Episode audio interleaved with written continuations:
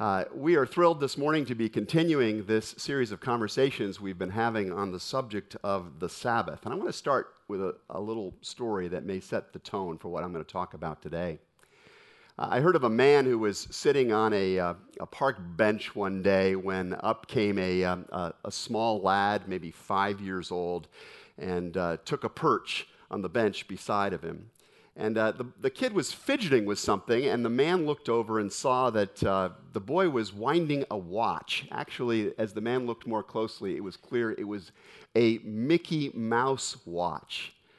What a neat watch, the older man exclaimed. What a, what a, what a wonderful watch. Does, does, it, does it tell you the time? Nope, said the little boy. The watch doesn't tell you the time? Nope. You gotta look at it.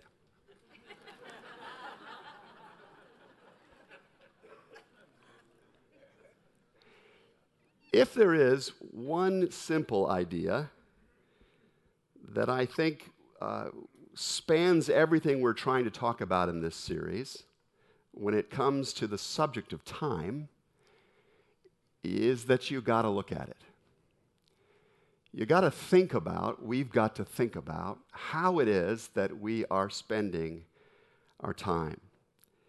Uh, we don't serve God or ourselves merely by having a watch on our wrist or a calendar on our phone or our wall or a Bible up on our shelf. If we're not looking at it carefully, asking ourselves how our life aligns and needs to align further with our best intentions and God's clear calling if we're not thinking about how we're spending this most precious of all commodities, then we're missing one of the most fundamental uh, disciplines and the most important disciplines of life. Not long ago, I came across a very provocative article that was entitled, If You Are 35, You Have 500 Days to Live. And that a title really grabbed me, obviously, because I'm just over 35 now. and, and the writer went on to say that when you take out the time that you spend sleeping, working, doing chores, tending to matters of health and hygiene, managing your money, traveling, uh, eating, all those kind of routine tasks, when you take that time out of the equation, you have in the next 35 years, the next 35 years, uh, about 500 days left to do the truly meaningful things that you, in your clearest moments, want to do. Those things that will most honor God's purposes in and through your life. And because I'm not the only one that's just a little more than 35, the words of the psalmist come to mind here Lord, teach us to number our days so that we may apply our hearts to wisdom. Not just get good ideas, but actually make the changes that, that that move us in the direction of, of God's wise way. So, in the readings that we looked at last week uh, from the book of Exodus, uh, we, we saw how the fourth commandment uh, is one in which God tells us that one of the wisest things that we can possibly do to, to live long in the land, to have our lives flourish, to be in connection with Him, one of the wisest things we can do is to, is to stop our relentless doing. In fact, the word Sabbath, as we said, means stop. It's in the imperative. Stop. Stop your relentless doing.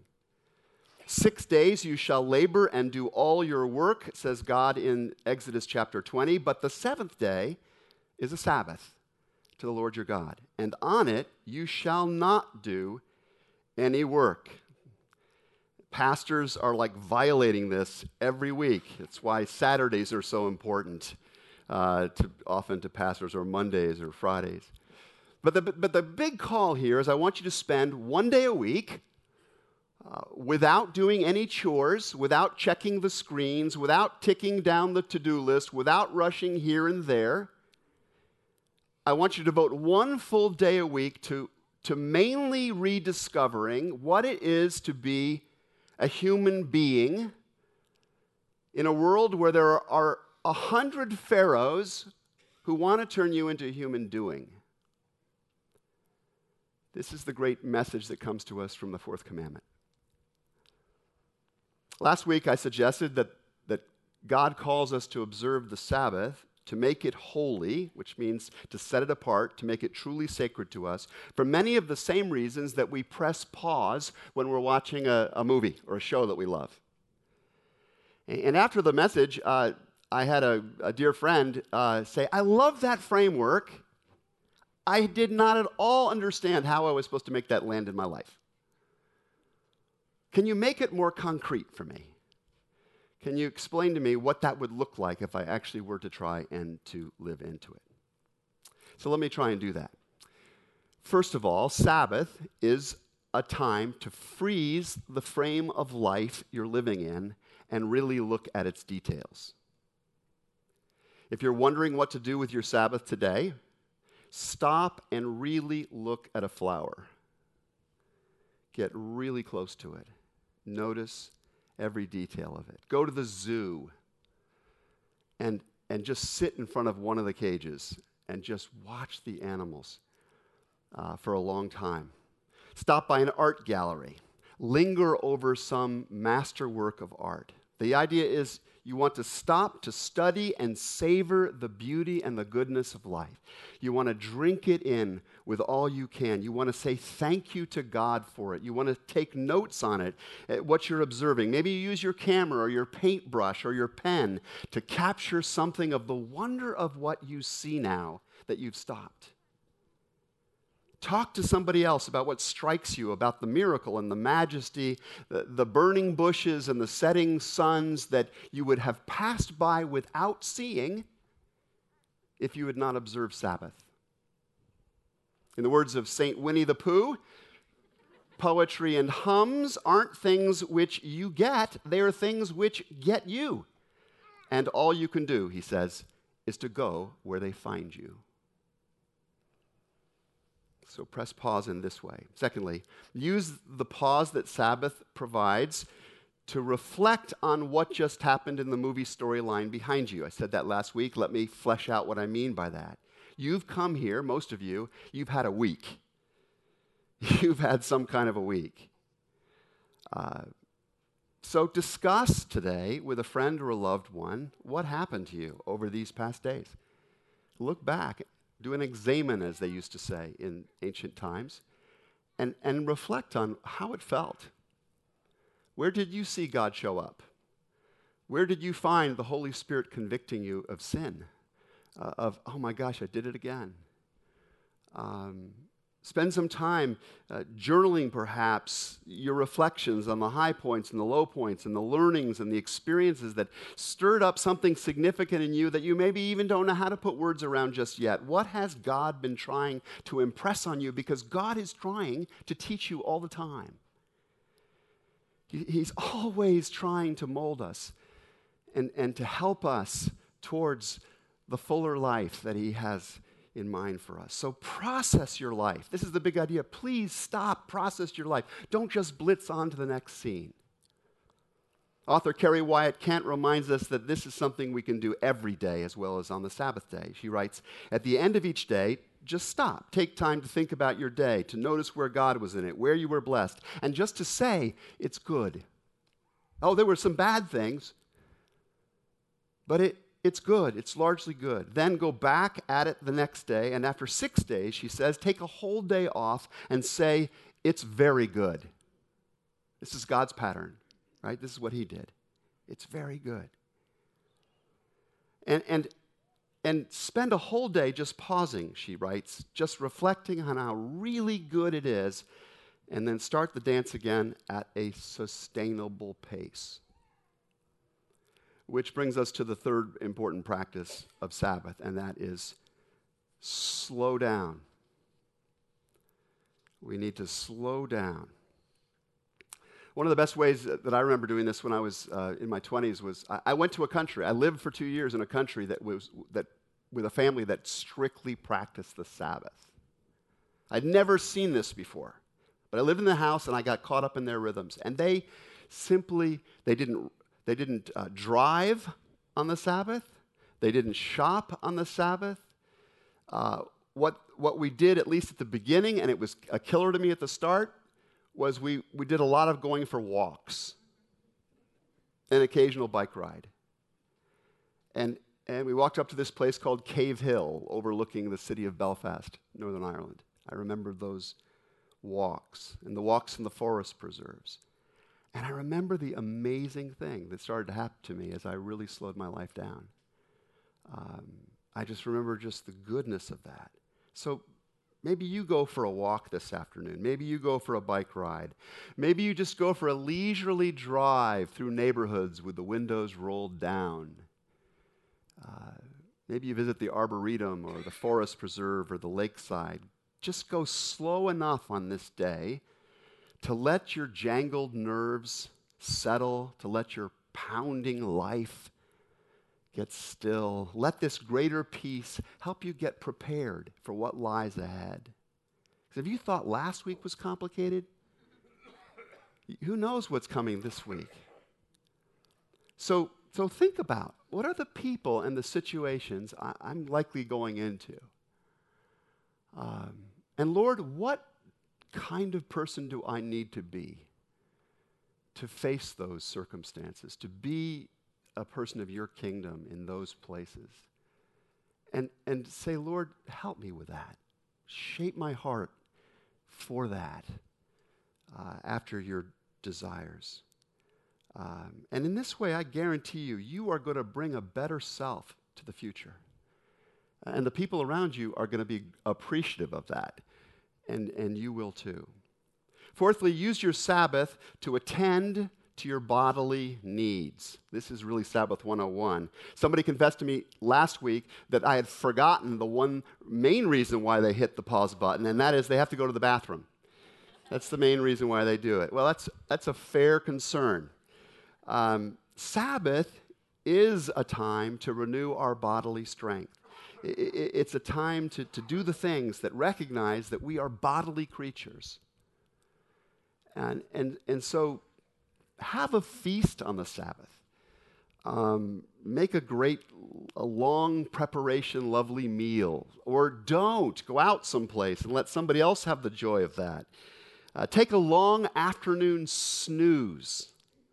Uh, uh, the guy that I lived with in Northern Ireland that, that, practiced the Sabbath would we'd finish the big meal and we'd have gone out for the walk, and he says, "Time for the sass." I said, "The sass? The Sunday afternoon snooze." And off he'd go. Uh, off he'd go for a wonderful long snooze. Don't get to the end of your life having missed some of those great naps. Um, do that with no apology, with no guilt. By all means, go to the bathroom. In fact, take a long bath. Stretch yourself in the sun, roll in the hay with your spouse, go for an easy run, get a massage. Love this body that God has given you. Reach out and just even feel it right now. It's maybe not quite as toned as you'd like it to be. But this is one of the great graces of life that God has given us. And the Sabbath is, is a time to remember it. It's actually one of the ways we will remember it. Fifthly, to truly live into the Sabbath, give your full attention to someone. I shared last week that, that, that very often one of the most frequent reasons that I press pause when I'm watching a show is because someone wants to interrupt, I mean, talk with me, right?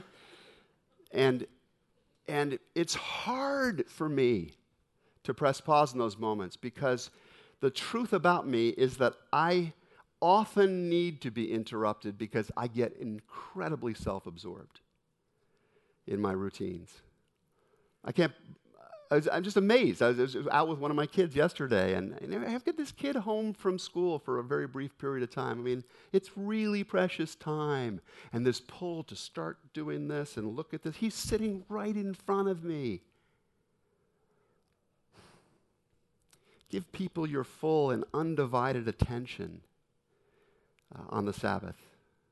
Because as you practice it on the Sabbath, you begin to get better at it everywhere else in your life. When was the last time you dedicated your whole day or even a half day to being fully present to someone that you say that you love?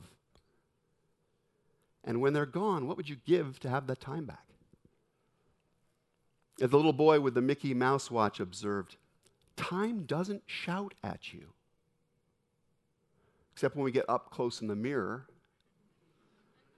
it just usually doesn't shout at us. So you got to look at it.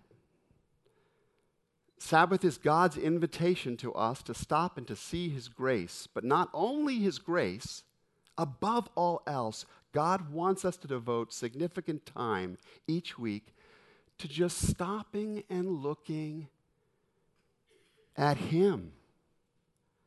Actually, at Him. The Old Testament psalmist puts it this way in one of the most famous Sabbath songs of ancient Israel. Psalm 100. Shout for joy to the Lord, all the earth. Worship the Lord with gladness. Come before him with joyful songs. Know that the Lord is God. It is He who made us, and we are His.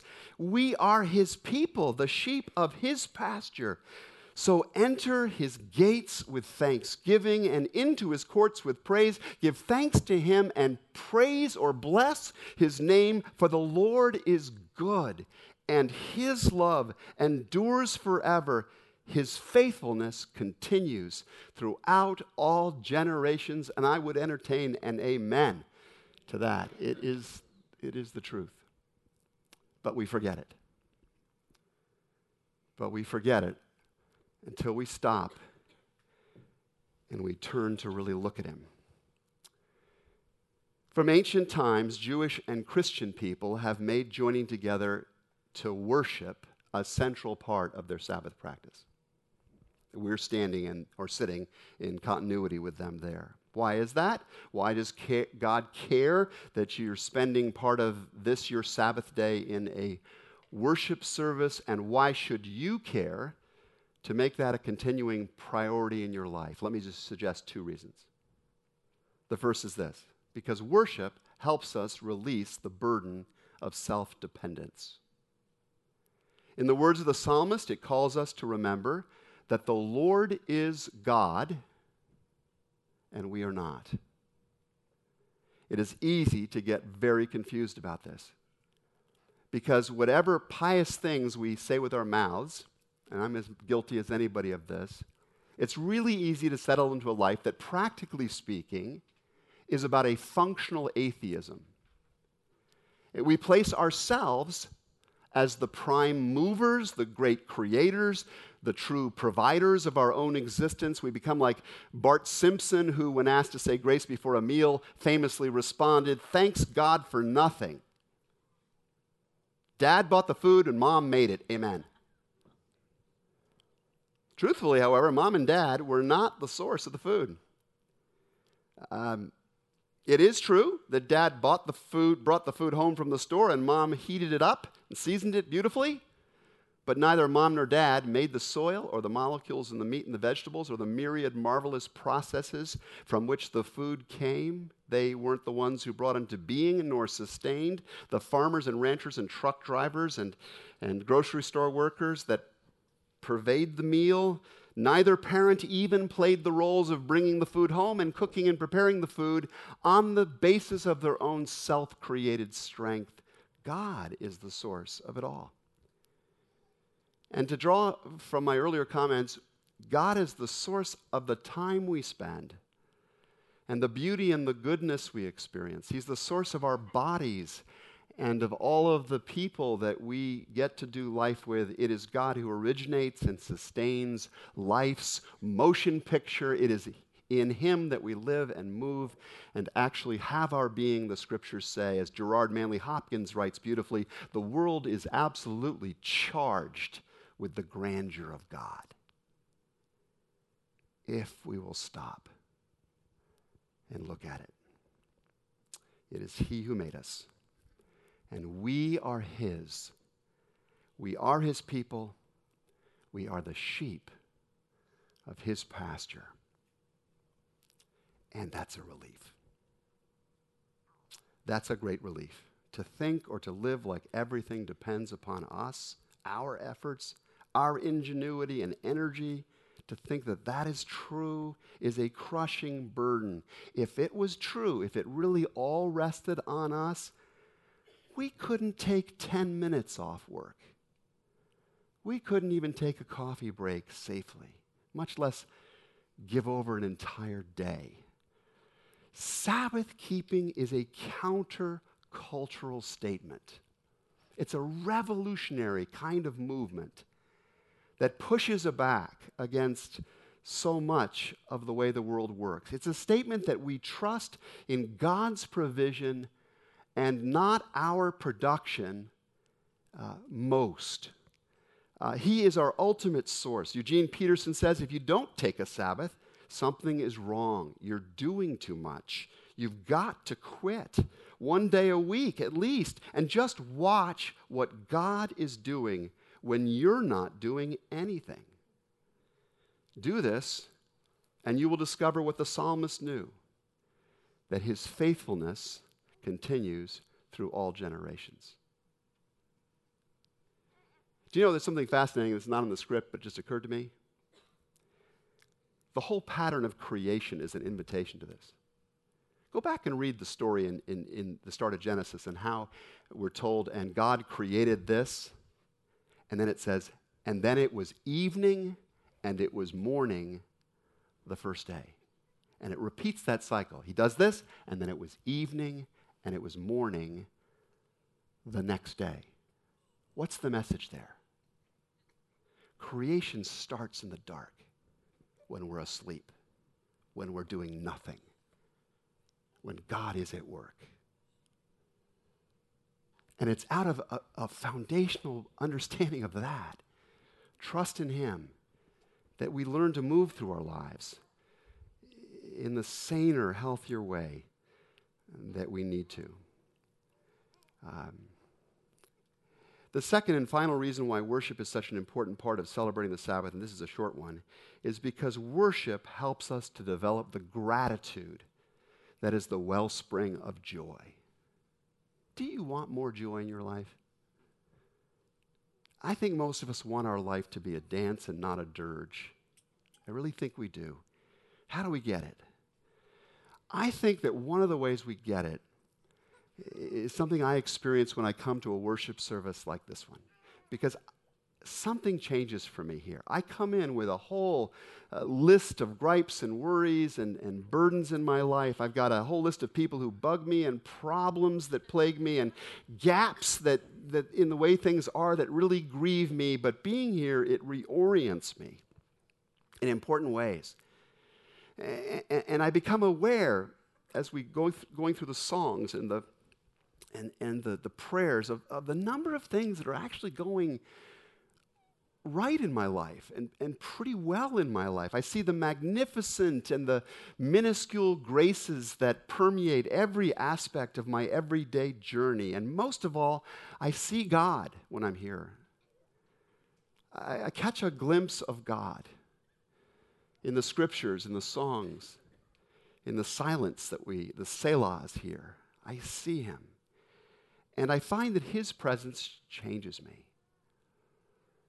William Temple was the Archbishop of Canterbury in England, and, and he describes worship in this wonderful way. He says, Worship is the submission of our nature to God's being. It's the quickening of our conscience by His holiness. It's the nourishment of our mind with His truth. It's the purifying of our imagination with His beauty.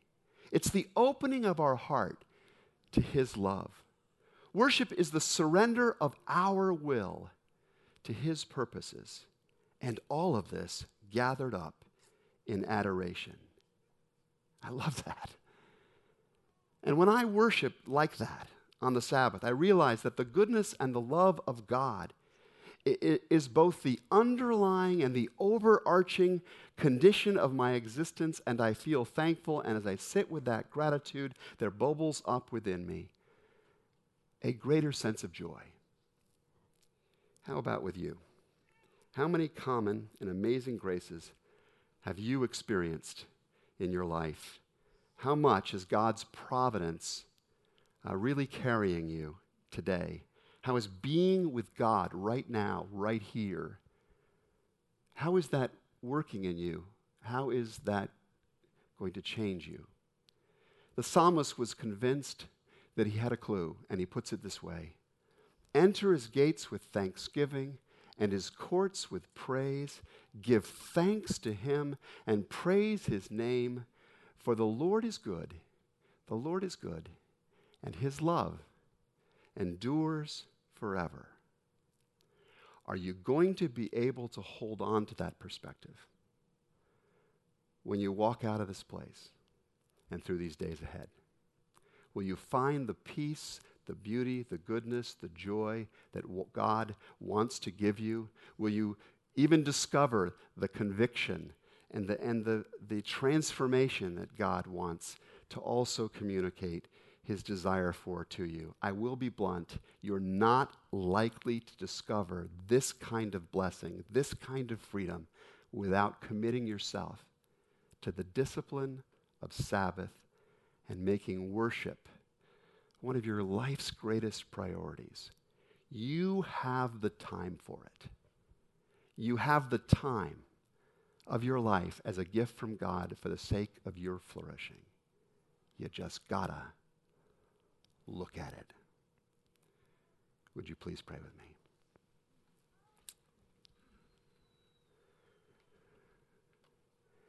Lord, I just pray that you will take away whatever excessive burden I have laid upon these friends today with all these words, and leave behind the seed of truth, of transformative truth, that you, by the power of your Holy Spirit, will use to bring even greater fruit from these precious lives. I pray in Christ's name. Amen.